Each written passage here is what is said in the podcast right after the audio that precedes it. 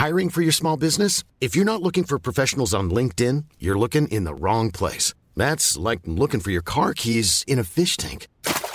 LinkedIn helps you hire professionals you can't find anywhere else, even those who aren't actively searching for a new job but might be open to the perfect role. In a given month, over 70% of LinkedIn users don't even visit other leading job sites. So start looking in the right place. With LinkedIn, you can hire professionals like a professional. Post your free job on linkedin.com slash people today. A lot can happen in the next three years. Like a chatbot may be your new best friend. But what won't change? Needing health insurance. United Healthcare Tri Term Medical Plans are available for these changing times. Underwritten by Golden Rule Insurance Company, they offer budget friendly, flexible coverage for people who are in between jobs or missed open enrollment. The plans last nearly three years in some states, with access to a nationwide network of doctors and hospitals. So, for whatever tomorrow brings, United Healthcare Tri Term Medical Plans may be for you. Learn more at uh1.com. Planning for your next trip? Elevate your travel style with Quince. Quince has all the jet setting essentials you'll want for your next getaway, like European linen, premium luggage options, buttery soft Italian leather bags, and so much more. And is all priced at 50 to 80% less than similar brands. Plus, Quince only works with factories that use safe and ethical manufacturing practices. Pack your bags with high-quality essentials you'll be wearing for vacations to come with Quince. Go to quince.com slash pack for free shipping and 365-day returns.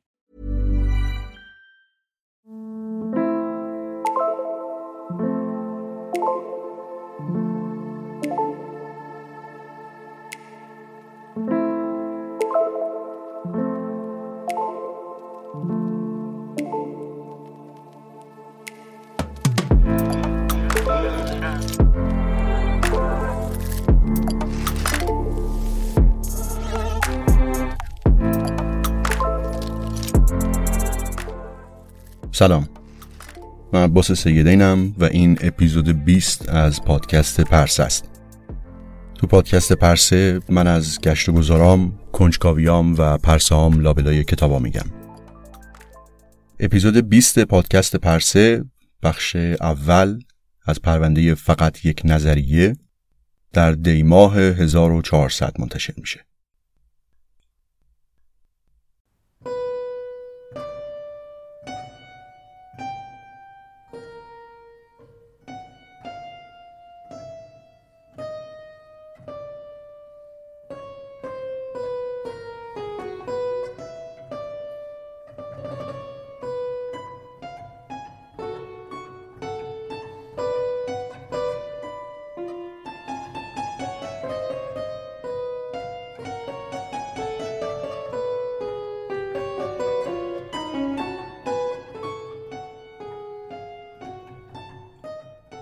اولین بار فکر کنم تو مجله دانستنی ها بود که به عبارت نظریه تکامل برخورد کردم.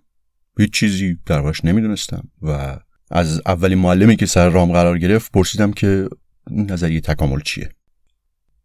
اون معلمم گفت که خب یه فقط یه نظریه است و اثبات نشده و میگه که آدما از میمونا درست شدن. همین. همین دو تا جمله خیلی قانع کننده بود. چطور ممکنه یه کسی چنین حرف احمقانه ای رو باور بکنه؟ و منم پرونده رو بستم و رفت تا سالها بعد. حالا که برمیگردم و نگاه می‌کنم اصلا نمی‌فهمم چطور ممکنه چندین سال علوم و زیست شناسی بخونی اما هیچ حرفی از تکامل تو کتابای درسی پیش نیامده باشه. مثل اینه که شما فیزیک بخونی اما هیچ حرفی از نظریه گرانشی نیوتون به گوشتون نخورده باشه. هنوزم نمی‌فهمم با چه مکانیزمی تمام رد پاهای موضوع تکامل رو از درسا و کتابای درسی حذف کردن. این پرونده درباره نظریه تکامل یا نظریه فرگشته. نظریه‌ای که به قول یه متخصص ژنتیک و زیستشناس تکاملی خیلی برجسته تئودوسیوس دابژنسکی هیچ چیز تو زیست شناسی با عقل جور در نمیاد مگر در پرتو نظریه تکامل. نظریه‌ای که دنیل دنت فیلسوف دربارش میگه اگه قرار باشه یه جایزه بدم به کسی که بهترین ایده رو داشته هر ایده ای من اون جایزه رو قبل از نیوتون و انشتین و هر کسی دیگه ای به داروین میدم. داروین با مطرح کردن تکامل توسط انتخاب طبیعی با یک حرکت یه شکاف بزرگ به عمق کل تاریخ تفکر رو پر کرد.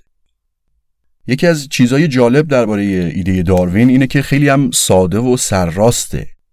نه مفاهیم پایه‌ای خیلی پیچیده ای داره نه برای فهمیدنش به ریاضیات خیلی پیشرفته ای نیازه.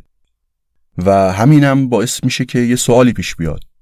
یک چنین ایده ای یک چنین ایده ساده و سرراستی که جلوتر حالا دربارش توضیح میدم چرا زودتر به ذهن کسی نرسیده بود؟ اما خب باید برگردیم و از عقبتر شروع بکنیم. صد و شست و چند سال از انتشار کتاب بنیادی داروین میگذره. یک کتابی به اسم در باب منشأ گونه ها توسط انتخاب طبیعی یا نگهداری نژادهای اسلح در تنازع برای بقا که به صورت خلاصه معمولا بهش میگن منشأ انواع. و جالبه که کتاب هنوزم قابل خوندنه یعنی ما امروز هم که بخونیم راحت می‌تونیم بفهمیمش. در طول این 160 اندی سال نظریه تکامل یا نظریه فرگشت مدام تقویت شده مدام شواهد و مدارک بیشتری براش معرفی شده. اما این جنبه اصلی ماجرا نیست. اتفاق مهم دیگه اینه که این نظریه به یک نوع تفکر تبدیل شده که بهش میگن تفکر تکاملی. و حالا به خیلی هیته های علمی و فکری دیگه هم وارد شده. از پزشکی و روانپزشکی و روانشناسی بگیر تا علوم کامپیوتر و مهندسی و اقتصاد و البته همراه و ملازم همه اینا بحثای فلسفی. نکته جالب دیگه اینه که بعضی از سوء تفسیرها و سوء برداشت هایی که امروز از نظریه تکامل میشه از همون روز اولم وجود داشته. انگار که اون سوء برداشت ها اصلا سوء برداشت نبودن. تو این پرونده یک مروری می‌کنم بر زندگی و افکار داروین و همینطور بعضی از مهمترین موضوعایی که تو نظریه تکاملی مطرحه. و همینطور سعی می‌کنم سوالای مهم و سوء برداشتهای اصلی رو بررسی بکنم.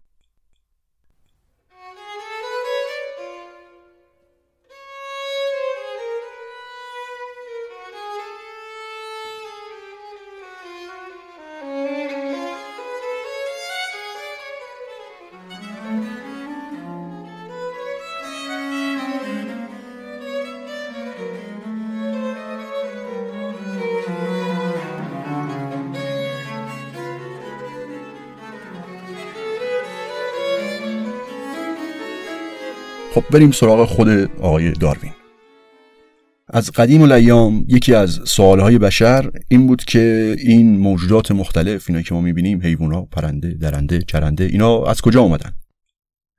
هر جامعه و تمدنی هم یک روایتی از خلق جهان داشت که قرار بود توضیح بده این جهان از کجا اومده. مثلا یکی از قدیمی ترین این روایت ها روایت های کیهانزایی یه اسطوره سومریه که میگه یک مجموعه از خدایان از جمله آن انلیل و انکی اونا این جهان و موجوداتش رو خلق کردن. این روایت ها انواع مختلفی هم داره. گاهی یک آشوب یا کیاس اولیه هست و بعد جهان مثلا از یک تخم کیهانی بزرگ بیرون میاد.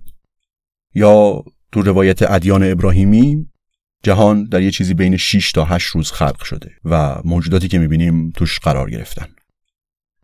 اما باز دوباره از همون قدیم الایام دو تا سوال ظاهرا متضاد وجود داشت. یکی اینکه چرا موجودات حیوانات و گیاهان و کلا چیزهای زنده چرا اینقدر متنوعن؟ چرا اینقدر با هم فرق دارن؟ یکی فقط می‌تونه توی آب زندگی بکنه یکی دیگه اگه فقط چند دقیقه تو آب باشه میمیره یکی پرواز می‌کنه اون یکی نه دست داره نه پا. و بعد سوال دوم و متضادش این بود که چرا این موجودات اینقدر شبیه همن؟ مثلا گاو و گوسفند چرا اینقدر بدنشون و کارهایی که می‌کنن شبیه به همه؟ چرا حشره ها اینقدر ساختار بدنشون شبیه همه؟ یعنی هم شباهت ها و هم تفاوت ها هر دو مایه سوال بود. و خب بعد سوال مهم دیگه این که ما آدمایی وسط چی کاریم؟ شباهت ما آدما و اجزای بدنمون و کارکرداشون از همون قدیما شناخته شده بود. اینکه آدما به بچه هاشون شیر میدن و بعد میدن که خب گاو و گوسفندم شیر میدن. چشم و دهن و دندون و دماغ داریم و خیلی موجودات دیگه هم عین همین اجزا رو دارن. یا اصلا انواع میمونا اینا مایه بزرگترین شگفتی بودن. چرا اینقدر اینا شبیه ما هن؟ یعنی چی؟ اما خب در کنارش تفاوت‌های ما آدما هم با بقیه موجودات کاملا روشن بود. هیچ کس نمی‌تونست انکار بکنه که خب درسته که ما به بعضی موجودات یه شباهتایی داریم. اما تفاوتامون هم خیلی بزرگه. در کنار این سوالها و معماهای قدیمی یک مسئله جداگانه هم وجود داشت که کسی فکر نمی‌کرد لزوما به اون سوالای دیگه مربوط باشه. مسئله وراست هم یکی از معماهای بزرگ بود. همه می‌دونستن و امروز هم می‌دونن که فرزند به مامان بابا شبیه میشه. حالا چه فرزند آدم باشه چه فرزند گاو و گوسفند یا حتی گل و گیاه و درخت. اما این شباهت همیشه هم سرراست نیست. گاهی تغییراتی پیش می اومد گاهی نشونه و ماه گرفتگی مثلا فقط توی زنهای یک خانواده دیده می‌شد. نه تو مردا. یا گاهی یه ویژگی از والدین به فرزند منتقل نمی‌شد اما به نوه می رسید مثلا رنگ چشم یا حالت موها یا اصلا ویژگی های شخصیتی. و همه اینها معماهای بزرگی بود که هیچ جواب روشنی نداشت.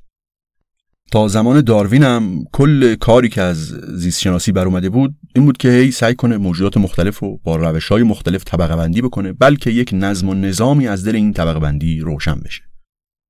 نه مسئله وراست و نه مسئله شباهت و تنوع موجودات هیچ کدوم حل نشده بود. این وسط کلی بحث های فلسفی هم وجود داشت که کار رو پیچیده تر کرده بود. مثلا از زمان یونان باستان افلاتون این فکر رو مطرح کرده بود که هر چیزی یک ذاتی داره. مثلا ما می‌بینیم که سگا با هم فرق دارن. یکی سیاه یکی قهوه‌ایه. اندازشون با هم فرق داره. رفتارشون با هم یه فرقایی داره. چرا همه اینا رو میگیم سگ؟ جواب افلاتون این بود که یک ایده یا یک فرم یا ذاتی داریم به عنوان ذات سگ بودن. یک مفهومی داریم به عنوان سگ بودن. و این سگای واقعی که ما می‌بینیم اینا همه نموده ها و نمونه های یک ناقصی از اون ذات ایدئال سگ بودنن. تو هندسه هم مثلا دایره کامل داریم اما هیچ وقت نمی‌تونیم یک دایره کامل رو واقعا رسم بکنیم. هر دایره ای که بکشیم نسبت به اون دایره ایدئال اون ذات دایره بودن یه نقصایی داره یه فرقایی داره. موجودات هم همینطورن. یک ذاتی دارن که بین اعضای اون گونه مشترکه. همه اسب ها یک ذات اسب بودن دارن. اما هر اسبی یک کمی با اون ذات اسب بودن فرق داره. اینا عرضشه و یک نقصایی نسبت به اون داره. و بعد در طول زمان این ایده ها با کلی حرف ها و بحث های الهیاتی هم ترکیب شده بود. خداوند باری ذات این موجودات رو خلق کرده. ذات ها نه به وجود میان و نه از بین میرن. این ذاتگرایی که خیلی خوب هم با تجربه شناختی آدما جور در میاد یکی از دلایلیه که این ایده سرراست و ساده داروین یعنی تکامل توسط انتخاب طبیعی زودتر به ذهن کسی نرسیده بود.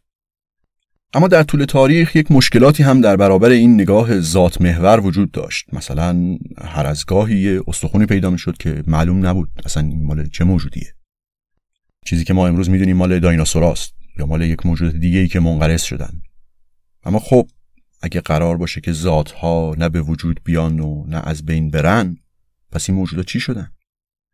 این بحثا با دنباله ها و پیامدهای الهیاتی و فلسفیشون همینطور ادامه داشت و به یک معنی هی دور خودش میچرخید تا قرن 19 یکی از دلایل اهمیت داروین و نظریه فرگشتی هم همینه که یک موضوعی رو حل کرد که قرنها و قرنها جای سوال بود و هیچ جواب قانع کننده نداشت.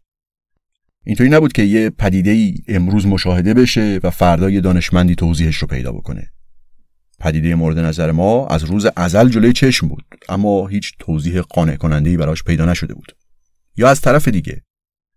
اینجوری هم نبود که مشاهده های قدیمی جواب داشتن اما به مرور معلوم شده باشه که جوابشون درست نیست.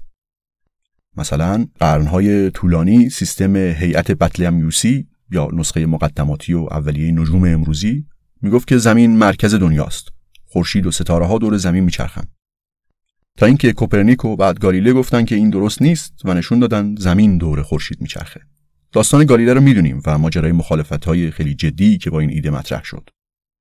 دلیل مخالفت با نظام کوپرنیکی این نبود که همه مخالفا احمق بودن یا متعصب بودن. اینا بود اما این هم بود که قرنها بود با همین هیئت بطلمیوسی تقویم درست کرده بودن. و این تقویم واقعا جواب می‌داد. یا اینکه هر روز همه مردم به چشم خودشون می‌دیدن که آقا خورشید میاد بالا و بعد غروب که میشه میره پایین. دیگه مشاهده از این واضحتر چی می‌خواین اما درباره موجودات زنده واقعا هیچ جواب قانع کننده ای نبود به جز اون چیزی که تو کتابای مقدس اومده بود. یعنی داروین مسئله ای رو تونست حل بکنه که از قبل واقعا هیچ جواب روشنی نداشت. در حاشیه جریان اصلی و رسمی فکرها و ایده ها هر از گاهی ایده های متفاوتی هم مطرح شده بود اما هیچ وقت اونقدری قانع کننده نبودن که نظرها رو جلب کنن و بقیه رو تشویق کنن که دربارش تحقیق کنن و بست و گسترشش بدن. مثلا بعضی هم می‌گفتن که موجودات در طول زمان تغییر می‌کنن و اصلا تنوع موجودات از همین تغییر کردن میاد. حتی پدر بزرگ خود داروین هم یکی از کسایی بود که طرفدار این ایده تکامل بود. اما خب چطور؟ این سوال چطور؟ اینکه اگه قرار یک تحولی اتفاق بیفته با چه مکانیزم و چه فرایندی اتفاق میفته نقطه کلیدی بود که هیچ جوابی نداشت. این ایده که موجودات تحول و تکامل پیدا می‌کنن علاوه بر اینکه با نص سریح انواع کتابای مقدس مقایر بود توضیح کاملی هم نمی‌داد که چطور این تکامل و تحول اتفاق میافته. پیشنهادایی هم که برای قوی تر کردن ایده تکامل داده می‌شد معمولا جوابگو نبود. مثلا یه ایده ایده تکامل لامارکی بود. اینکه موجودات در طول زندگیشون یک اتفاقاتی براشون میفته و تغییراتی می‌کنن و این تغییرات به یک شکلی به فرزنداشون منتقل میشه. سریال روزی روزگاری رو یادتون هست؟ خسرو شکیبایی مراد بیگ و جاله اولو و چه سریال خوبی هم بود. یک شخصیت اونجا بود به اسم رفعت خان که پشت سر بهش می‌گفتن خانخله چون یه فکرای غیر عادی داشت و یه کارهای عجیبی می‌کرد. یکی از کارهای عجیب این خانخله مثلا این بود که سالها بود پشم گوسفنداش رو رنگ می‌کرد به امید اینکه یک روزی گوسفنداش بره با پشم رنگی به دنیا بیارن. این همون ایده تکامل لامارکیه. این یعنی اگه یه سگی در طول زندگیش مثلا آسیب ببینه و یه پاشو از دست بده بچهش مثلا قرار بدون پا به دنیا بیاد. اما خب مشاهدهای واقعی اینو نشون نمی‌داد. این وضعیت ارهی تو زیستشناسی وجود داشت تا می‌رسیم به آقای چارلز رابرت داروین متولد اوایل قرن 19 سال 1809 ششمین فرزند یه خانواده متمول و نمونه اعلای کسی که باباش بهش می‌گفت درس تو بخون و در کنارش علاقت هم دنبال کن. One size fits all seems like a good idea for clothes until you try them on. Same goes for healthcare. That's why United Healthcare offers flexible, budget-friendly coverage for medical, vision, dental, and more. Learn more at uh1.com. There's never been a faster or easier way to start your weight loss journey than with PlushCare PlushCare accepts most insurance plans and gives you online access to board-certified physicians who can prescribe FDA-approved weight loss medications like Wigovi and Zepbound for those who qualify. Take charge of your health and speak with a board-certified physician about a weight loss plan that's right for you. Get started today at plushcare.com slash weight loss. That's plushcare.com slash weight loss. plushcare.com slash weight loss.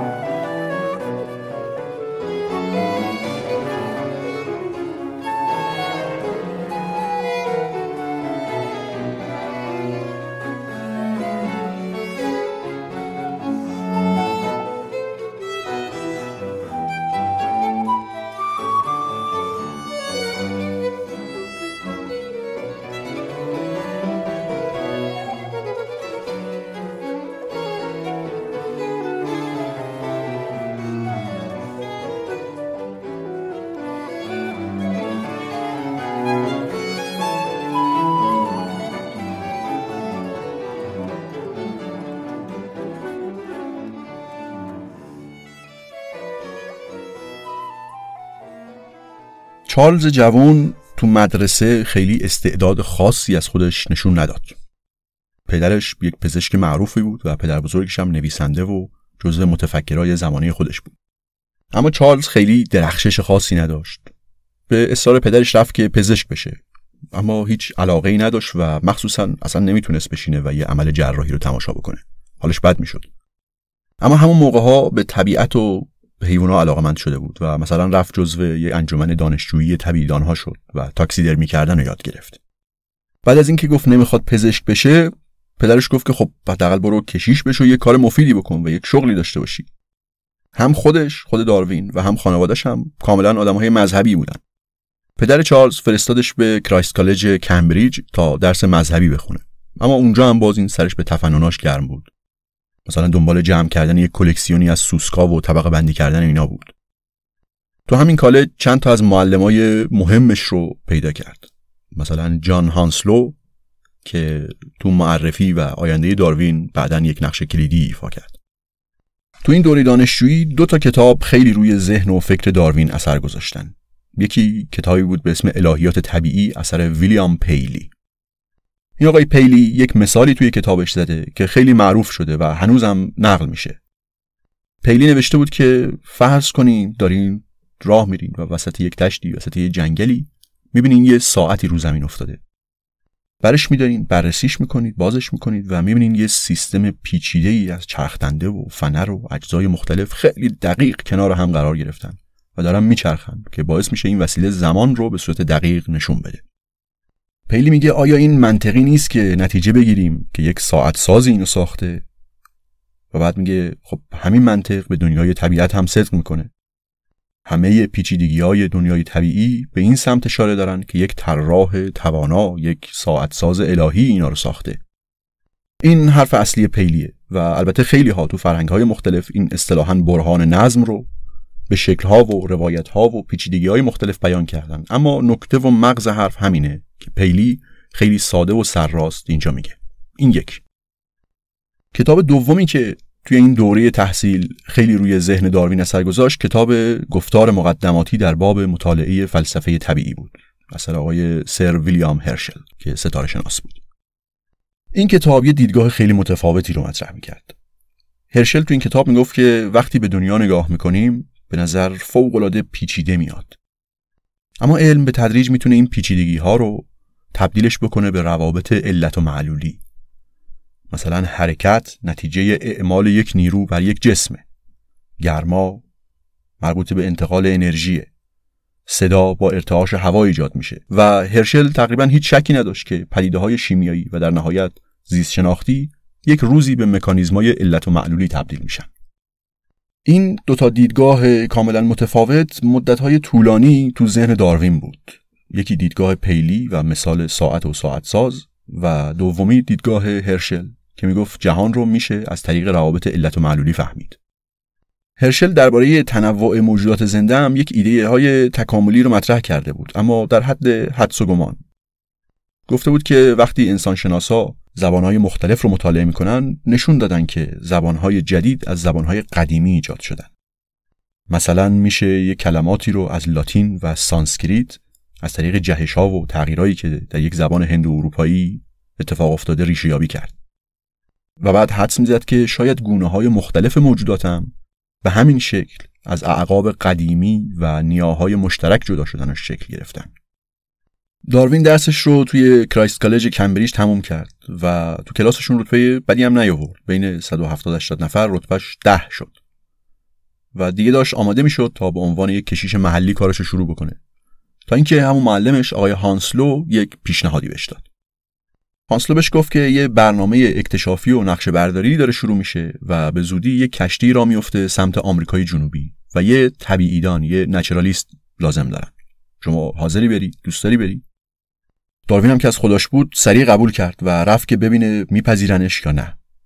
تا این موقع یه چیزای کمی منتشر کرده بود و یه طبیعیدان نصف نیمه و در حال رشد و تحصیل حساب می‌شد. رزومه خاصی نداشت و این سفر موقعیتی بود که چارلز جوان ما بتونه یک پایه‌ای برای اعتبار و کار و شغل و آیندهش به عنوان طبیعیدان بسازه و اصطلاحا رزومهش رو قوی بکنه. پدر چارلز ولی مخالف بود و می‌گفت که یعنی چی؟ دو سال پاشی بری وقت تو هدر بدی پاشو برو سر کار کشیشی که درسش خوندی بالاخره عموی چارلز یه قدری باش صحبت کرد که بابا این بچه رو اذیتش نکن بذار بره دنبال علاقش و این صحبت ها و راضیش کرد در نهایت 27 دسامبر 1831 کشتی HMS بیگل به سمت آمریکای جنوبی به راه افتاد. سفری که نه دو سال بلکه پنج سال طول کشید و به یک نقطه عطفی در تاریخ علم تبدیل شد. تو این سفر داروین چند تا کتاب همراهش برده بود. یکیش کتاب اصول زمین شناسی چارلز لایل بود که این تأثیر خیلی جدی روی داروین گذاشت. لایل تو این کتاب می‌گفت این شکل و فرم پیچیده زمین مثل برآمدگی ها و کوه و دشت و اینا در طول یک زمان خیلی خیلی طولانی شکل گرفته اونم با فرایندهای طبیعی مثل فرسایش و رسوب گذاری و چیزایی از این قبیل لایل استدلال می‌کرد که این ظاهر فعلی زمین نباید چیزی شبیه اون سیلی که تو کتاب مقدس اومده بلکه طی میلیون ها و میلیون ها سیل کوچیک و بزرگ در طول زمان شکل گرفته. در طول این سفر پنج ساله که داروین تا آخر عمر آثار و عواقب جسمیش رو تحمل کرد طبق کار و وظیفه‌ای که داشت شروع کرد به نمونه برداری از گیاهان و حیوانات و فسیل و استخون و اینا. و هر جایی که می‌رفتن هر چی می‌تونست جمعآوری می‌کرد و میفرستاد انگلیس. در طول این سفر از اروپا به سمت جنوب را افتادن و کل نیمه پایینی آمریکای جنوبی و جزایر اطرافش رو پیمایش و نقش برداری و نمونه برداری کردند و بعد رفتن سمت استرالیا. نیمه جنوبی استرالیا رو هم پیمایش کردند و از زیر آفریقا دوباره برگشتن بالا و بعدم به سمت خونه. داروین توی این سفر یک انبوهی از نمونه های موجودات زنده و اسکلت و فسیل و گیاه و هر چیزی که می‌تونست جمعآوری می‌کرد و میفرستاد به انگلیس به صورت منظمم برای معلم سابقش اون آقای هانسلو نامه مینوشت و هانسلو هم این نامه ها و گزارش های داروین رو تو جلسات عمومی توی انجمن سلطنتی علوم برای همه می‌خوند. از مشاهده های عجیب داروین یکی این بود که می‌دید استخون و فسیل ماهیا گاهی یه جاهایی هست که خیلی از سطح آب بالاتره و معماهایی از این دست. اما نقطه اوج مشاهداتش تو مجمع الجزایر گالاپاگوس بود. چندین جزیره نزدیک به هم که پر بود از موجودات خیلی جالب توجه. داروین مثلا می‌دید که تو همه این جزیره ها لاکپشت زندگی می‌کنه و آدمای بومی از روی طرح و الگوی لاک لاکپشت ها می‌تونن تشخیص بدن که این لاکپشت مال کدوم جزیره است. یا وقتی نمونه هایی از فنچ ها رو از جزایر مختلف جمع آوری کرد دید که همه اینا فنچن اما یه فرقایی با هم دارن. مثلا اندازه و شکل نوک فنچ ها تو جزیره های مختلف با هم فرق داره. عین همینو مثلا تو مرغ مقلد چند تا جزیره دیگه نزدیک به هم دید. پرنده های هر جزیره یه تفاوت خاصی با پرنده های جزیره های دیگه داشتن. وقتی داروین برگشت به انگلیس دیگه عزت و احترامی پیدا کرده بود. دیگه یک جوان تازه فارغ و تحصیل نبود. یه طبیعیدان آزموده بود با کلی تجربه و یک کوهی و واقعا یک کوه نمونه های حیوانی و گیاهی و فسیل و استخوان که جمع کرده بود. و مدت هم بود که انجمن سلطنتی علوم این سفر رو از طریق گزارش ها و نامه های داروین دنبال می‌کرد. با برگشتن داروین و تکمیل نمونه ها دانشمندای مختلفی شروع کردن به بررسی و طبقه بندی کردن اونا. مثلا یکی از الگوهایی که زود روشن شد این بود که فسیل ها معمولا مال موجودات بزرگ و منقرض شده ایه که نسخه کوچیک همون موجود تو محل هنوز زندگی می‌کنه. مثلا فسیل یک نوع خیلی بزرگی از آرمادیلو توی منطقه پیدا شده بود که صفحه های بزرگی روی پشتش داشت. بعد می‌دیدن که تو همون منطقه آرمادیلوهایی زندگی می‌کردن که همون صفحه ها رو رو پشتشون دارن اما خب اندازهشون خیلی کوچیکتر از اون فسیلا بود. موضوع دوم همونی بود که خود داروین هم دیده بود. مثلا فنچ های دو منطقه یا دو تا جزیره مختلف یه فرقای مشخصی با هم داشتن. اینجا یک ایده ای از دور داشت چشمک می‌زد. اینکه شاید این فنچا همه از یک نیای مشترک به دنیا آمدن و در طول زمان شکلشون تغییر کرده. اما خب چطوری تغییر کرده؟ و اصلا چرا باید تغییر بکنه؟ داروین هی فکرها و ایدهاشو یادداشت می‌کرد و جالبه که همه رو هم حفظ کرده و مرتب و منظم نگه داشته. و امروز معلومه که در طول سالیان به چه چیزایی فکر کرده چه ایده هایی داشته کجا به بنبست خورده و چطور ایدههاش کم کم کاملتر شده. حتی جنبه های شخصی زندگیش هم تو این یادداشتاش ثبت کرده. مثلا اون موقعی که داشت به ازدواج فکر می‌کرد یک لیست مزایب و معایا نوشته بود که زن گرفتن چه ویژگی مثبتی داره چه ویژگی های منفی. مثلا جزء ویژگی های منفیش نوشته بود که پول کمتری دارم که کتاب بخرم. بگذریم داروین می‌دونست و همه می‌دونستن که فرزند هر موجودی به والدین شبیه اما کپی کامل والدینش هم نیست. خب شاید این تفاوت فرزند و والدین به تدریج روی هم جمع میشه. و بعد از چندین نسل اون موجود شکلش عوض میشه اما چرا؟ چرا باید این اتفاق بیفته؟ از همین هم برای داروین روشن بود که داره توی یک مسیر خطرناکی حرکت می‌کنه فاصلش با کتاب مقدس مدام داشت زیاد می‌شد گفتیم سوال باقی مونده برای داروین این بود که تفاوت‌های فرزند با والدین چرا ممکنه در طول زمان و در طول نسل‌های متوالی روی هم انباشته بشه داروین جواب این سوال رو تو کتابی از یک کشیش دیگه ای پیدا کرد. رورند توماس مالتوس توی یک مقاله‌ای که هیچ ربطی به الهیات نداشت. کتاب گفتار درباره اصول جمعیت. این آقای مالتوس در حاشیه شغل اصلیش به مطالعه اقتصاد علاقه داشت و این مقاله رو حتی اول با اسم مستعار چاپ کرده بود. مالتوس اینجوری استدلال کرده بود که جمعیت هر جامعه ای مدام با کمبود منابع روبروه.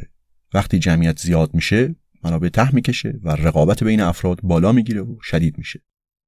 جمعیت همیشه در حال رشده اما وقتی منابع خیلی کم میشه به دلیل گرسنگی و بدتر شدن شرایط زندگی و به تبعش گسترش بیماری و مرگومی رو اینا جمعیت به تدریج کم میشه تا دوباره این چرخه تکرار بشه.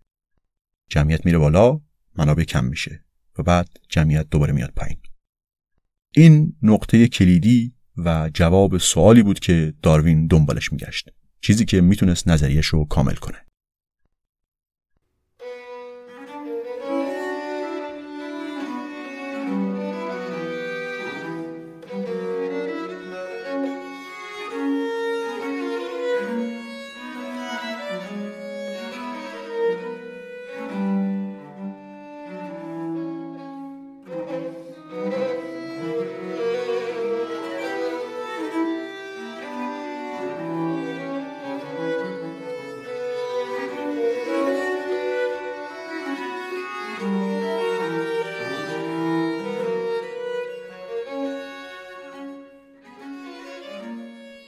حالا داروین طرح کلی یک نظریه بزرگ رو داشت.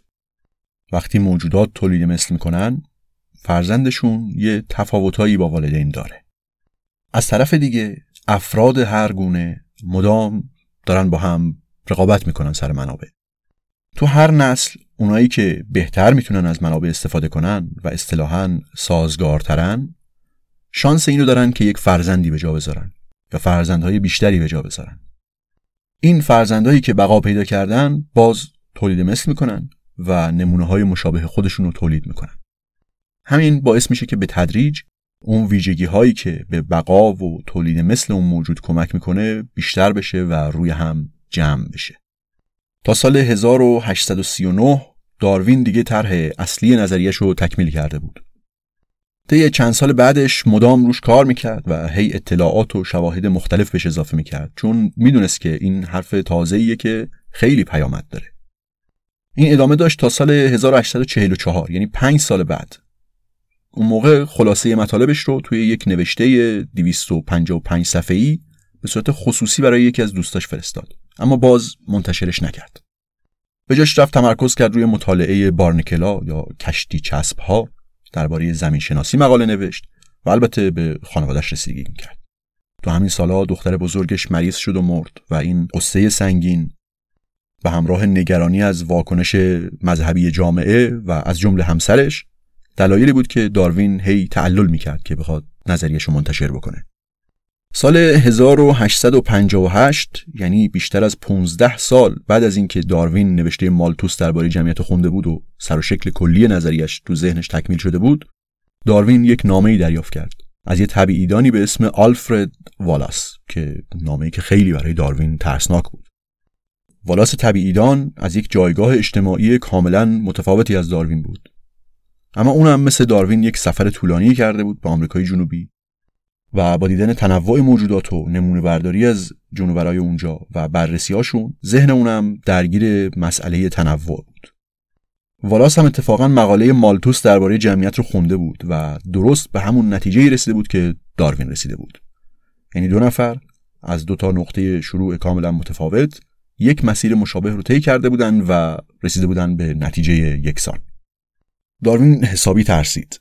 سریع اون دستنویس قدیمیش رو از دوستش پس گرفت و به توصیه همون دوستش هر دو تا اثر یعنی مقاله والاس و نسخه مقدماتی کتاب خودش رو همزمان به لینین سوسایتی ارائه کرد. این لینین سوسایتی یک انجمنی بود برای مطالعه و انتشار آثار درباره تاریخ طبیعی و البته هنوزم هست. کدوم نهاد علمی رو داریم با یک چنین قدمتی؟ بگذاریم. هر دوتا نوشته توی یک جلسه پشت سر هم ارائه شدن و دربارشون بحث شد و حق تقدم رو دادن به داروین که هم نوشتش قدیمی تر بود و هم مفصلتر و کاملتر و شواهد خیلی بیشتری داشت. اما اصل خود موضوع یعنی خود نظریه توجه خاصی رو جلب نکرد. طوری که اون رئیس انجمن تو گزارش سالانش گفته بود که امسال خیلی اثر قابل توجهی به انجمن عرضه نشد. داروین خیلی سریع دست به کار کامل کردن کتابش شد و سال 59 با یک ناشری برای انتشار کتابش قرارداد بست. اونجا داروین توی یک نامه به ناشر میگه که از صمیم قلب امیدوارم که کتابم به قدر کافی موفق باشد که شما از انتشارش پشیمان نشوید.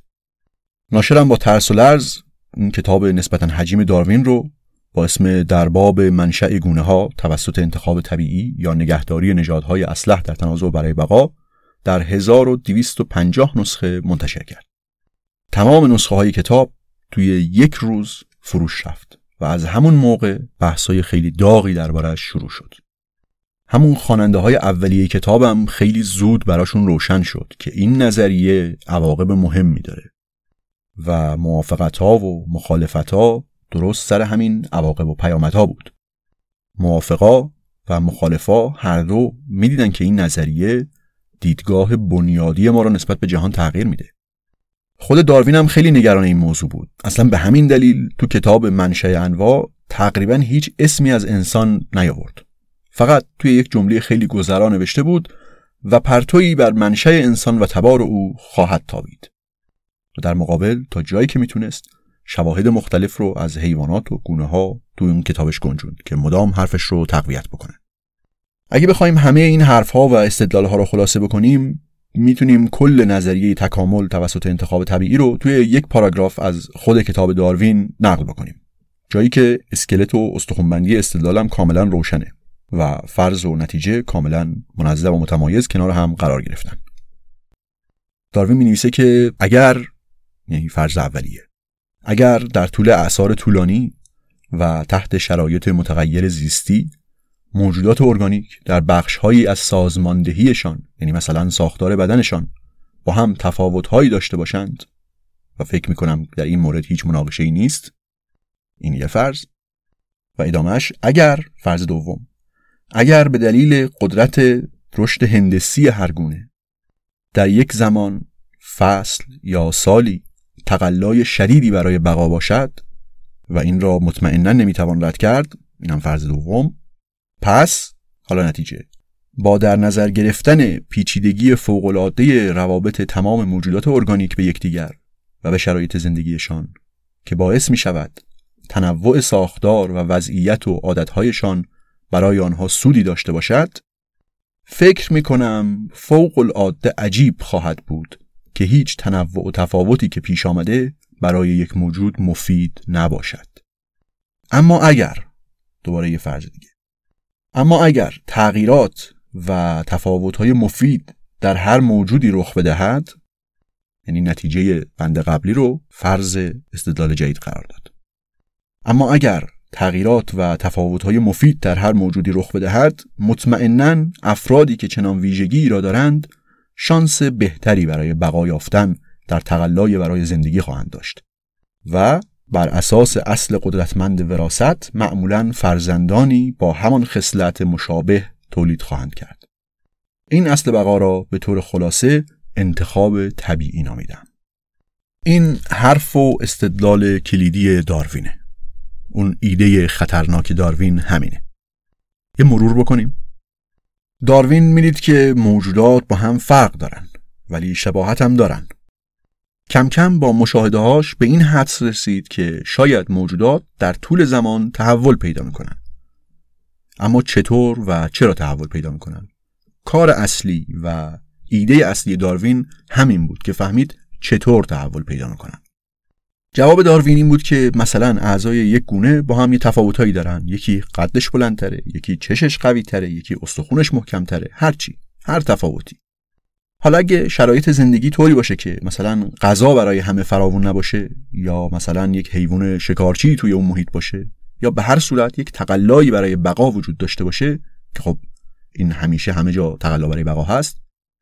پس احتمالا بعضی از اون تفاوت ها که اعضای گونه با هم دارن می‌تونه برای اون موجودات مفید باشه. مثلا اونی که می‌تونه یه کمی فقط یه کمی سریعتر بدوه شانسش برای بقا بیشتر میشه.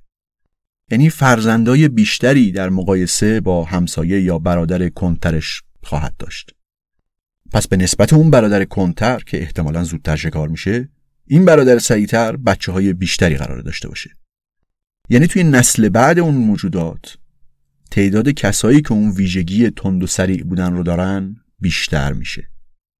اسم این رو می‌ذاره انتخاب طبیعی و بر این اساس در طول زمان این تفاوت‌ها و ویژگی هایی که برای بقای اون موجود مفید بودن به تدریج روی هم انباشته میشن و موجودات تحول پیدا می‌کنن.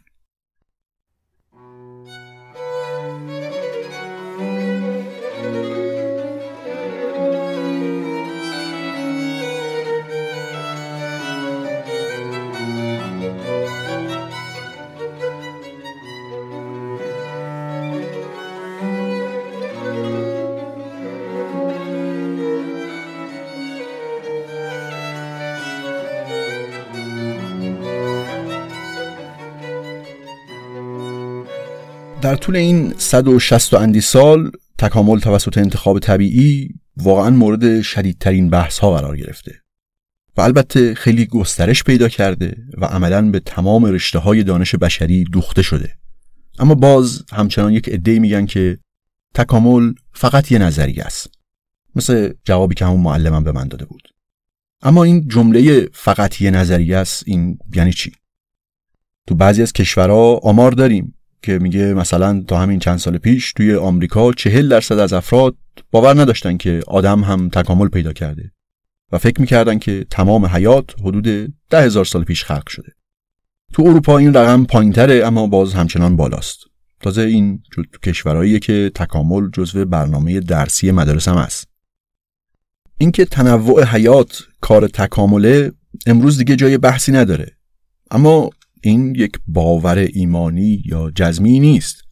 این یک گزاره که لزوما و حتما قرار نیست از اول بگیم که درسته. ماجرای داروین رو تعریف کردیم و بعد از اونم خیلی ها به دنبال پیدا کردن حقیقت این داستان بودن. نه لزوما دنبال اینکه حرف داروین رو تایید بکنن. اما همچنان همه شواهد که حالا مفصلتر دربارشون حرف می‌زنیم همه در تایید تکامله. اما باز وقتی میگیم نظریه تکامل theory of evolution یا evolutionary theory یه عده خیالشون راحت میشه که خب این فقط یه نظریه است. این یعنی چی؟ این فقط یک نظریه یعنی چی؟ یه معنای نظریه اینه. نظریه یک مجموعه و سیستمی از ایده ها و گزاره هاست که به عنوان توضیح یا تبیین یک گروهی از فکت ها معرفی شده و با مشاهده و آزمایش تایید و تثبیت شده و به عنوان توضیح و تبیین اون فکت ها پذیرفته شده. این میشه یک نظریه مثل نظریه گرانشی یا نظریه تکاملی. یه معنی دیگه نظریه اینه که نظریه یک فرضیه است. یک حدسه. یک باور فردیه. یه چنین چیزی. نکته اینجاست که ظاهرا وقتی دانشمندا درباره نظریه تکامل یا فرگشت حرف می‌زنن اون معنای اول رو در نظر دارن. و مخالفای تکامل و خلقتگراها معنای دوم رو برداشت می‌کنن. حرف دیگه ای که اون معلم من زد این بود که اثبات نشده. جملش این بود که خب فقط یه نظریه است و اثبات نشده. وقتی میگیم علم یه چیزی رو اثبات کرده یعنی چی؟ بعضی فیلسوفا میگن که در علم اصلا نمیشه چیزی رو اثبات کرد. اثبات کردن کاریه که فقط مثلا توی ریاضی ممکنه اتفاق بیفته. بنابر این نظر خیلی دقیق و معنای خیلی مشخص از اثبات کردن فقط توی ریاضی میشه یه چیزی رو اثبات کرد. این تعریف و مفهوم از اثبات کردن میگه که اثبات کردن یعنی یک سری اصول اولیه داریم و بر اساس اونها و کار با اون اصول اولیه به یک حکم جدید می‌رسیم. مثلا توی هندسه اقلیدوسی یا هندسه مسطحه همون هندسه که تو مدرسه میخوندیم یه سری اصول اولیه داریم. مثلا یکی از اصول اینه که از هر دو نقطه متمایز یک و تنها یک خط راست میگذرد این یه اصله. تو هندسه اقلیدوسی این نیاز به اثبات نداره. این بدیهیه. یا یه اصل دیگه میگه هر پاره خط را می‌توان تا بینهایت روی خط راست امتداد داد. تو هندسه اقلیدوسی 5 تا اصل داریم و از این 5 تا اصل هر گزاری دیگه ای تو هندسه رو باید فقط از همینا استنتاج کرد. مثلا اگه می‌خوایم ثابت بکنیم که توی هر مثلث متساوی و ساقین زاویه های پای ساق با هم برابرند این بدیهی نیست و باید اثبات بشه. و وقتی میگیم اثبات شده که از اون اصول اولیه شروع بکنیم و قدم به قدم با یک ساختار منطقی به این گزاره برسیم. برای اثبات کردن این قضیه فایده نداره که بشینی و هزار تا مثلث متساوی و ساقین رو اندازه بگیری. با این تعریف توی ریاضی یه حکمایی داریم که به این شکل اثبات نشدن. مثلا قضیه آخر فرما. این یک گزاره بود یک حدسی بود که هیچ کس نتونسته بود اثباتش بکنه و اثبات کردنش از سال 1637 میلادی به یک گمشده بزرگی توی ریاضیات تبدیل شده بود. از طرف دیگه هیچ کس هم نتونسته بود یک مثال نقضی براش پیدا بکنه. خود فرما تو حاشیه یک کتابی نوشته بود که من اینو اثباتش کردم اما اینجا نمیشه بنویسم جا نیست. و بعد از اونم بعد از خود فرما هم هیچ کس هیچ وقت نتونست اینو اثباتش بکنه. تا اینکه سال 1995 آقای سر اندرو وایلز این حدس فرما رو اثبات کرد و دیگه اسمش حدس نبود اسمش شد قضیه قضیه فرما. البته با توجه به اینکه این آقای وایلز با روش ها و دانش ریاضی قرن بیستم این قضیه فرما رو اثبات کرد خیلی هم میگن که خود فرما که گفته بود من اینو اثباتش کردم احتمالا اشتباه کرده بوده. نکته اینجاست که تا قبل از این اثبات آقای وایلز هیچ کس نتونسته بود برای قضیه آخر فرما مثال نقض بیاره. اما تو ریاضی مثال نقض نداشتن به معنای اثبات نیست. به این معنا یه عده‌ای میگن اصلا خارج از ریاضیات هیچ کس نمی‌تونه چیزی رو اثبات بکنه.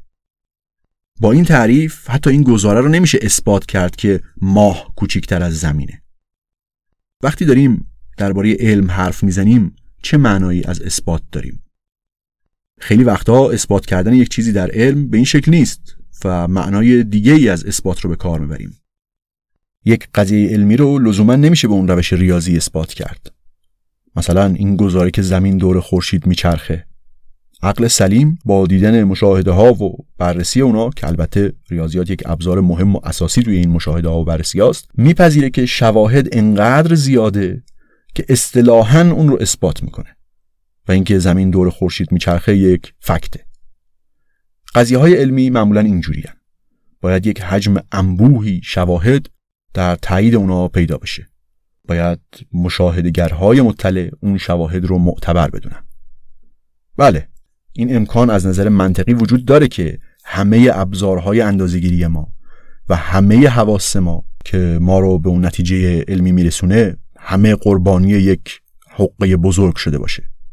یه جایی برتران راسل میگه که ما می‌تونیم فرض بکنیم که همه ما و کل جهان همین پنج دقیقه پیش یک جا به وجود اومدیم. البته به همراه حافظه های از قبل آماده و جورابای سوراخ و موهامون که الان وقت کوتاه کردنشونه. چطور میشه اثبات بکنی که این حرف غلطه؟ شاید نتونیم به صورت ریاضی اثبات بکنیم که ماه کوچکتر از زمینه.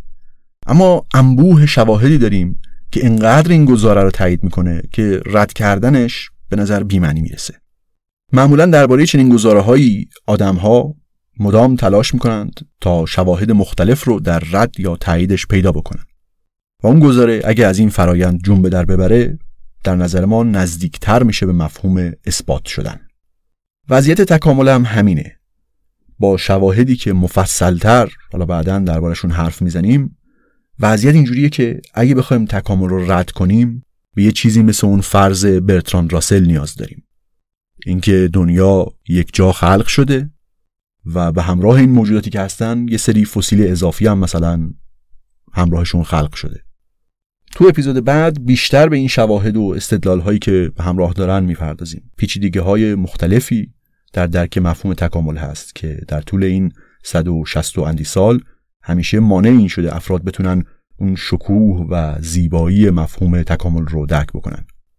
یکی از اولین سوء تفاهم ها در فهمیدن نظریه تکامل توسط انتخاب طبیعی از همین اسمش شروع میشه. خود تکامل یا فرگشت و بعد انتخاب طبیعی. این کلمه های تکامل یا فرگشت انگار به صورت زمینی دارن میگن که روند به سوی کامل شدن و بهتر شدن حرکت می‌کنه در طبیعت. این یک سوء برداشتیه. و بعد حتی شاید مهمتر خود اصطلاح انتخاب طبیعی. خود داروین هم از همون اول متوجه شد که این اصطلاح مایه سوء برداشت میشه. وقتی میگیم انتخاب طبیعی کی داره انتخاب می‌کنه؟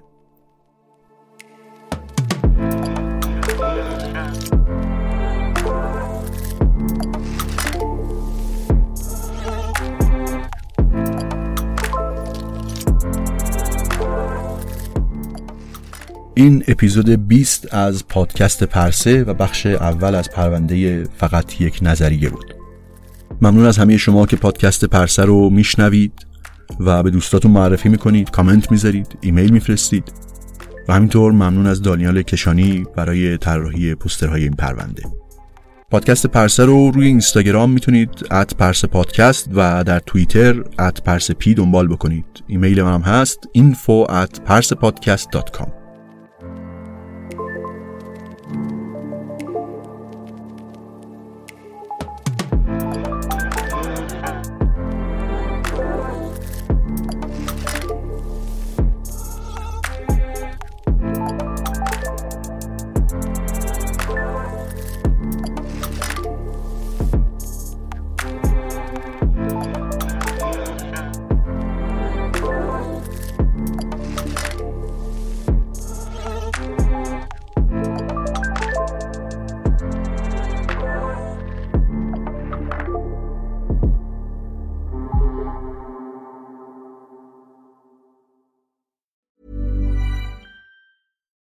we're on a budget, we still deserve nice things. Quince is a place to scoop up stunning high-end goods for 50 to 80% less than similar brands. They have buttery soft cashmere sweaters starting at $50, luxurious Italian leather bags, and so much more. Plus, Quince only works with factories that use safe, ethical, and responsible manufacturing. Get the high-end goods you'll love without the high price tag with Quince. Go to quince.com/style for free shipping and 365-day returns.